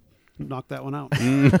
I've played that one online quite a bit. I don't I don't know how I feel about it. I, I, I really like it, and I think it Ooh, might be a Stephanie and I like it. game actually. So, I mean, yeah, I you like guys should play that the together splaying here. and- Yeah, one of those days you have off. uh, this this was a lot easier than what I thought it was going to be. When I first, you know, they our Slack group gave us this suggestion, and we were all like, "Oh, that's interesting." You know, Mm-hmm. I, I thought, "Oh man, you know, all my games that I love, I play all the time." But boy, you really start looking at it, you're like, There's some that slip through There's the a lot cracks. that slipped through the cracks. You Right. know, yeah. Uh, so Richie, give me some honorable mentions that you had on your list. All right, so I'm only allowed to give three. Is that is that what we're doing? Yeah, yeah. Okay. I'm just going to read my rest of my list, so I don't care what Chad says. Chad always slips in like three or four games, and we're That supposed is to talk true. about That two is true. anyways. I might the slip in a couple extra ones. Uh, Lignum, haven't played that since June 18th, 2018. Uh, Bora Bora, September 21st, uh, 2017. That was a two-player game with Clef before Chad showed up for the birthday game day. So birthday game days, we just need to stop playing good games. Um, and then No, uh. Modern Art, I haven't played since March 29th, 2018. Wow. I just bought the Korean version of that, so hopefully that gets remedied here soon. And I'm going to throw out Village, uh, June 18th, 2016. I have Wow. both expansions. Just bought an insert for it this year to try to make it easier to get out on the table. I Still a just- great game. I just played last week with Dan Smith. So. Oh, I won't be playing that. I'll play it. All right, all I'll right. play it. Let's do it. I like that game. Uh, all right. So um, my honorable mentions. Uh, one on here is John Company. I got the one play of it. Oh, yeah. And, uh, you know, obviously it's not a very readily available game, but I would definitely like to get that back to the table. Super jealous. Um, this one I'm kind of embarrassed about. Reef Encounter. I spent all that time getting it. and, you know, I played it one time with my friend Corey and it just, I don't know, it just hasn't come back out. Um, you know, the rules are a little clunky. And so, I mean, it's, it's one of those games where I'm going to have to like almost re figure out the rules before I play it. And that's part of it because, uh, but that's, I haven't played that in forever. That's on my shelf Um, of shame. Okay. Oh so, man, you have that that's game too? Yeah, I tracked it down. Oh, what the heck? I have not played it. I haven't played it at all either. Uh, Let's do it. Five Tribes. Oh You yeah. know, I mean, That I'm was not, on my like, list as well. Dying to get it back to the table, but I mean, it's you know, good game. Uh, London. Haven't played London in forever. I just played it. yeah, It's we just played that. Yeah. Okay. Yeah. Well, there you guys go. and then my last, uh, Porta Nigra, a game Oh, that I was you've been really talking high about on that a lot, there. yeah. and that's definitely one that I think you want to play with more than two. Also, just kind of because it's a area control type of game. Yep. But uh, yeah, that's another one of those games that I would I would like to get that back to the table. I mean, I've I've got that. I mean, I got it for like ten bucks at a super sale, and it's sat on my shelf of opportunity, as Philip Millman would put it. but uh, but yeah, I, I haven't gotten to play it, and I would really like to. So well, okay, really quick. My my three are going to be uh, Paris Connection because I would I would like to get that now that we played Irish Gauge. I want to get some more Winsome Okay. type games Sure. back to the table. Okay. This is known as in a, a previous printing NSCF, NSNC, NCF. Something like that. Yep. Anyway, uh, it, it's Sure. it's a quick, you know, 15 minute game with bidding and and tile laying placement. So uh, I'd I'd really like to play that again. Also, import export, which is coming up here very soon. Uh, I got in on the Kickstarter, and so uh, the Jordan Draper game. And again, this is patterned after Glory to Rome, but it's got container mixed in. It, it's probably a little bit clunkier than than Glory to Rome, but I I. I'm excited to play it because I, I really enjoyed it the the plays that I have gotten of it and I'm excited to have my own blinged out copy when that comes in. The last one I'll put in is Detective, actually. Uh, Detective from Portal Games and Ignacy Trzewiczek. And I, I'm on, uh, we finished case three. Uh, and we just can't get back to the table to meet. I played it with Jake, uh, local listener, and we just can't get four and five done. And I'd like to do it because I actually got for for a song really cheap. I got the LA one, which I actually want to try to play with my mom because it's kind of a shorter case and she loves that kind of stuff. So I would like to get Detective to the table again and finish that out so I can move on to the next one. Um, I didn't hear any of us say container. I'm I, pretty I had it on my list, but if I'm only going to give Oh. three, Oh, yeah. I, I, I put it on there. Okay. Well, uh, yeah, container. We'll throw a container out there. As well. Well, I, I'm telling you, Richie. I think it was just a really bad play. I, I We- want to try it again. I, I mean, a lot of people that I trust like the game, but Yeah. I mean, we ours was just a that was a dud game that we played of it. And you can have sure. that sometimes Yeah. with that game, I think. Yeah. But I did we play it at three or four? It was just the three of us. Yeah, Was it I, I, I think? I'd I think I'd enjoy it. It, a little might bit be a better with four and five player game. Yeah, there. So Now, how's this poll going to work? A good question. Okay, Are you really winning? Are you really loses? winning? Yeah. I would 'Cause imagine it because you're not playing good games. yeah, you're you're. Well, I mean, we are there. playing good games. We're just not Yeah. getting. I our- guess you can say you can vote for whoever you think should get their games to the table sooner. So Okay. It, it- so so go visit our our BGG guild on boardgamegeek.com. You can go to guild 3227 and we'll have a poll up when this episode drops and you can vote for one of the three of us. If let's say you'd like to sit at our table and play these games with us. So you can vote for that one. Okay. All There right. We go. I like it. Is there an opportunity coming up where they possibly could sit down and play some of these games with us? By golly, I think there is. oh, holy moly. Uh, so, yes, the three of us are going to be at a local con uh, hosted by a, uh podcast uh, called Across the Board, and it's called ATB Con, and that is going to be in January. So it's actually January 17th, 18th, and 19th um, at a place called, it's actually just outside of Omaha in a little town called Nebraska City, but it's a place called the Lied Lodge. And basically, this is kind of a, uh, I mean, it's a hotel and it's got a big room for us all to play games in. Um, it's kind of a, I think it's, I don't know a lot about it, but I think it's more of a, you know, during the summer, you know, people go to there to go do stuff or whatever. So it's, you know, going to be pretty empty, I think, for for us to play games. Or Well, whatever. and it's the home of Arbor Day. Nebraska City is the home of Yep. Arbor Day, so you go there to for apple picking and stuff. Generally, when that's in season. Right now, it's probably humming along quite a bit. But uh, those are for people who like trees and yeah, stuff. right? yeah, trees okay. and walking outside. Uh, Not for yeah. you, Clef. No, no, no, no, no. Well, I like trees. They do make cardboard out of trees and punch board out of trees, so that's always a good thing. You're- All right. You're gonna get stomped on by an ant. But um, I mean, this is going to be. I mean, this is going to be a really nice con. I mean, not only uh, you you're going to get your hotel room, but you're also going to get all your food is included in the uh, the, the ticket price. Uh, so, this, it's going to be like a buffet type of food. Uh, they've also got like there's a full bar at this hotel, so that we're going to have opportunities where.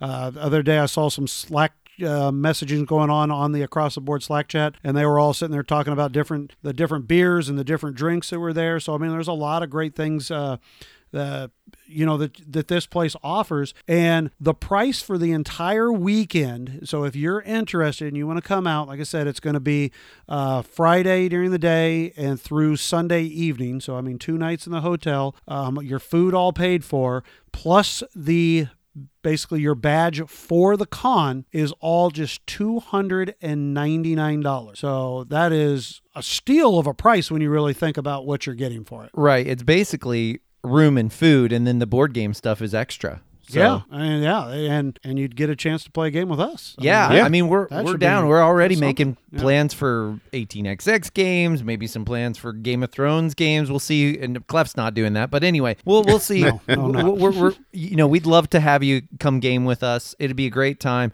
Also, the positive thing about coming to Nebraska City in January is you don't have to feel like you want to walk outside because you've been board gaming for too long. You No, just, no, No. You, you just No. stay there. You don't feel Yeah. guilty about not going Yeah. outside at all. For, for anybody who doesn't know anything about Nebraska in January, it's cold. It's cold and there's snow Yep. and it's cold. so what should you do when it's cold and there's snow? Play board games. Play board games. Of course, when it's 70 degrees and beautiful outside, I still say go play board games. But you know, hey. um, if you so if you're interested, um, you can certainly contact us at our normal outlets, and we can get you to uh, Mr. Ryan Freshman is the main organizer of ATBCon. We can get you in contact with him, or you know, if you'd like to message him directly, uh, you can pretty much just uh, find ATBCon um, or go to their guild on BGG, and you can contact him. But we can get you in touch. It should be an amazing weekend. And I am I'm really looking forward to it, and we would love to you know have some of uh, the punch boarders out there to, to hang out with us. Yeah, that's really that's really the the impetus for this. We want we want to we want time with the punch bunch. So if you think you can make it, we would love to play games with you. That's really what we're going to be there for. Yeah, yeah. And uh, our our good friend uh, Mr. Raymond Chandler the third um, has already told me um, that he's gonna let us have another uh, copy of City of Big Shoulders so we can uh, give it away. Uh, it's gonna we're gonna we're gonna kind of donate that to the ATB guys, and uh, I don't know if it's gonna be a play to win or a raffle or exactly what they're gonna do with it, but uh, another opportunity to win a copy of uh, City of the Big Shoulders. Well, there you go. If you really wanted that, yeah. then come come for a copy of that too. Yeah, I mean, you know, you could spend the hundred dollars and get it off his website, or you could spend three hundred dollars and come play games with us and have a chance to win it. There you go. That seems like a much That's a better better idea deal. to me. Yeah, That is a better much deal. Better idea. There you go. We've been looking ahead to this event, right? But I think the past is important too. So maybe it's a it's time to just take a look back to yesteryear and time for our punchboard previous plays.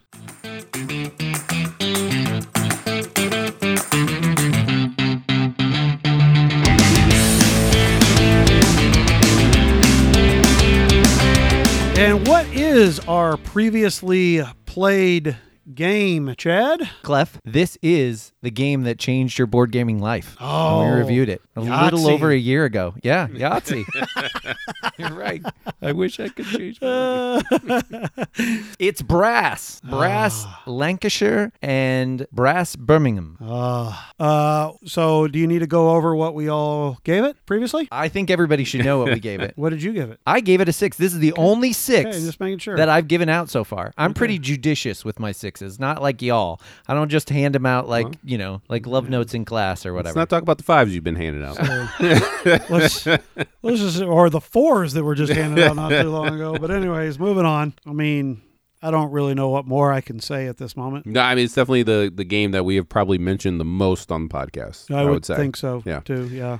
Um, Yeah, I, I, I think everybody must know how we feel about it. But speaking of everybody, we should give a couple of views from our from our guild and, and see what they had to say about yeah, Brass. we we'd got- love to hear about that. A lot of comments in the the guild on this one. So Evan Scussel from our guild said, "While I have played both games many times and both would be a six on your scale, for me, Lancashire is the better game." The additional resources adding to Birmingham, both the ones you use to sell into markets and the ones you use to sell, period, beer, weaken the game for me. They don't strengthen it. Here's why. In Lancashire, you have ports and you have cotton. There's a symbiosis there. If I choose a port strategy, you are going to choose a cotton strategy, and maybe a third person is focusing on ship. But there's a race to sell your cotton into these ports because the distant market demand will exhaust at some point and you may not flip your tiles. That makes the game far more tense for me, and you really have to be mindful of what your competitors are doing.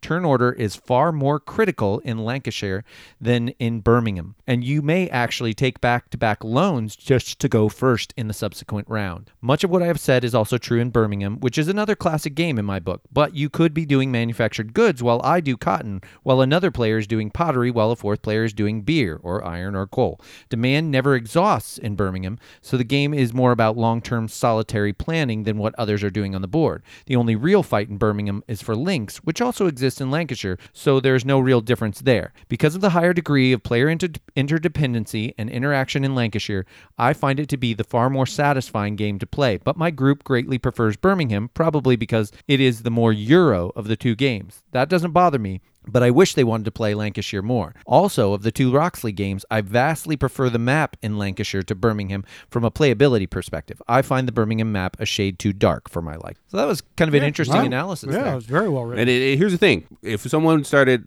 going into why they like one or the other, I'd be like, yeah, just put it on the table. Whatever you want to Right. play, Right. throw it I'll on the play table. either. We'll Sure, play with either one of them. no, There you go.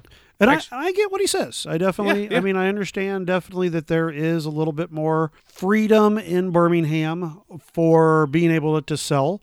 I certainly think that there's points where it's a little bit tighter with the fact that you have to have the beer to do certain things. It's not quite as easy to build rails and such like that in the uh, in the rail phase. But totally agree and understand what he's saying. All right, Clef. I got one that I think you'll you'll you will love to hear. Okay, ready? all right. But remember, So- I've I've been training the whole time, so I have not even read any of these. So this is all, All right. brand new to me. So this is from Bryce. Okay. I like Uh, Bryce. Bryce is a good guy. Yeah, Good guy. Bryce is a great guy. Okay. Brass is a great game, but didn't make my top ten of the year. Okay, you can just stop right there. We'll just move on. Bryce just down. Nope, out. okay. So I'd give it a four on the Punchboard Paradise scale, since I'm happy to have it in my collection at my beck and call. Now, here's the quote that I think that you will be most interested in, Clef. Brass is not the best Martin Wallace train game of 2018. That would be. Can you guess what it would be? Probably that Cthulhu eat your yes, train the game or something. Auztralia game is his favorite. Bryce, I, I still like you, but you're wrong. All right. yeah, I I don't know. I haven't played Auztralia, but Now, I, I bought and played it. okay. And I actually bought and played it based off of Bryce's co- Okay. comment here, just because I wanted, I had to play it. And If I hear that, I got to play it. You Okay. did play Auztralia? Yeah, I bought Oh, and played oh, it. Yeah, okay. bought What'd and you- played it. It's a good game. I, it's Yeah. actually much better than you what you like when you look at the cover and you're like, ugh. but I, I did enjoy the game. I, I I cannot agree that it's better than Brass. Like for me, it would be a four. Okay. Okay. Yeah, and I kind can of see flip- that. flip So, so you from kept Bryce. it though. You'll play it. Yeah, yeah. no, Okay. I'll keep it. I'll play it. In and your play, did did somebody win it or did Cthulhu win? uh, yes, I did. I did win, but barely. Okay, cool. But barely. I would Yeah. like to play it again. I I, I saw it uh, for for cheaper, and I was thinking about getting it. But if you have it, I'd like to play it again. Yeah. All right. Well, Clef, why don't you why don't you take us home? Read read this one right here. Well, this person's not going to tell me that Auztralia is better than brass. All right, from El Moen, possibly. It says, "I love it!" Exclamation point on my game shelf. Brass can't rust. All right, very nice. And then finally, here our last one is going to be from Tony Lawhorn. Brass was my number one game of last year, having never played the original. Brass Birmingham is my current number one game. Love it, all in caps, exclamation point. Those are two of the smartest listeners that we have in the whole show. Well, I would say it, it's interesting because I well, obviously if they've been listening to us, I I doubt they could stomach hearing brass if they really hated the game. I could I doubt they could stomach hearing it mentioned as much as they do. they probably mention it that would have tuned out by now. but uh, but yeah, I, I think that uh, our our guild definitely saw it as at least a four and up game. So Yeah, there's a lot of praise for it in the in the guild. So- worth having in your collection. if you still haven't gotten a chance to play it, you need to give it a shot. If you like, you know, heavier interactive type of games, because it really shines with the player interactivity and then just the, the planning and everything about it is just an amazing game. But uh, I digress all. But it's great to be back. Don't I tell me we're done. Yeah, we're all done. Finally, this is it, man. Oh, I'm We- ready to keep going. Oh man, Well, you let's- you've been you've been cooped up in that hotel know, room I'm too long. to- So, oh, but it means we can go play a board game. Yeah, That's right. Let's get Okay, it. never mind. We're out of here, people. All right, well, guys, thanks for listening, and we hope you all have a great night. Next podcast, we're planning on uh, doing a pretty hot game. Speaking of all the Essen stuff, Barrage. Oh, Ooh. Oh, Mr. Luciani. That's right. All right. Well, thanks everybody for listening. We really appreciate it. Have a great night. Thanks for listening. See ya. Punchboard Paradise would like to thank our loyal listeners as well as the publishers and designers that have provided review copies. You can find us at punchboardparadise at gmail.com. You can find us on Twitter at punchboarders We are on Instagram at Punchboard Paradise and Facebook at Punchboard Paradise.